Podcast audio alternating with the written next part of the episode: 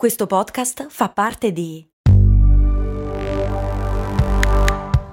Voice Podcast Creators Company. Se a volte ti senti così, ti serve la formula dell'equilibrio.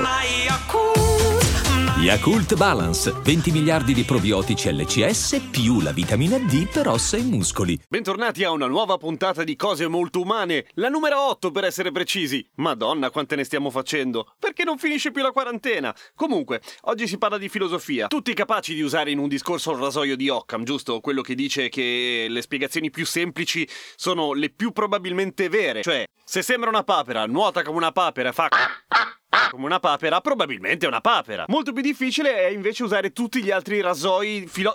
Merda, tutti gli altri rasoi dei filosofi. Per esempio, c'è il rasoio di Grice, il principio di parsimonia, cioè le implicazioni conversazionali devono essere preferite al contesto semantico per le spiegazioni linguistiche.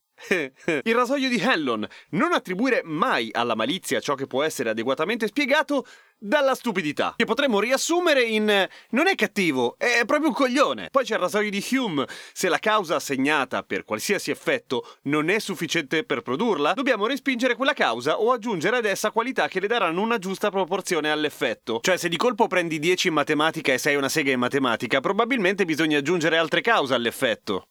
Hai copiato. La ghigliottina di Hume. Ciò che dovrebbe essere non può essere dedotto da ciò che è. Questo perché Hume faceva molto arrabbiare quando i filosofi dimostravano l'esistenza di Dio mettendoci dentro delle cose che avrebbero dovuto essere così. E no, cazzo, o è o non è. Il rasoio di Hitchens. Ciò che può essere affermato senza prove può essere respinto senza prove. Vale a dire, o mi dimostri che hai ragione, o per quanto mi riguarda, te ne puoi andare tranquillamente a funk. Poi c'è lo standard di Sagan che dice affermazioni straordinarie richiedono prove straordinarie e poi poi c'è il motto di Spider-Man. Da grandi poteri derivano grandi responsabilità. E poi c'è la più figa di tutte, la spada laser fiammeggiante di Newton. Lo giuro, si chiama così, non è inventata da me. Se qualcosa non può essere risolto mediante esperimento o osservazione, allora non è degno di dibattito. Forte Newton, eh? Ci sentiamo domani con cose molto umane, a una certa ora, non so quale. Oh, se avete delle domande scrivetemi, eh? Sono su Facebook.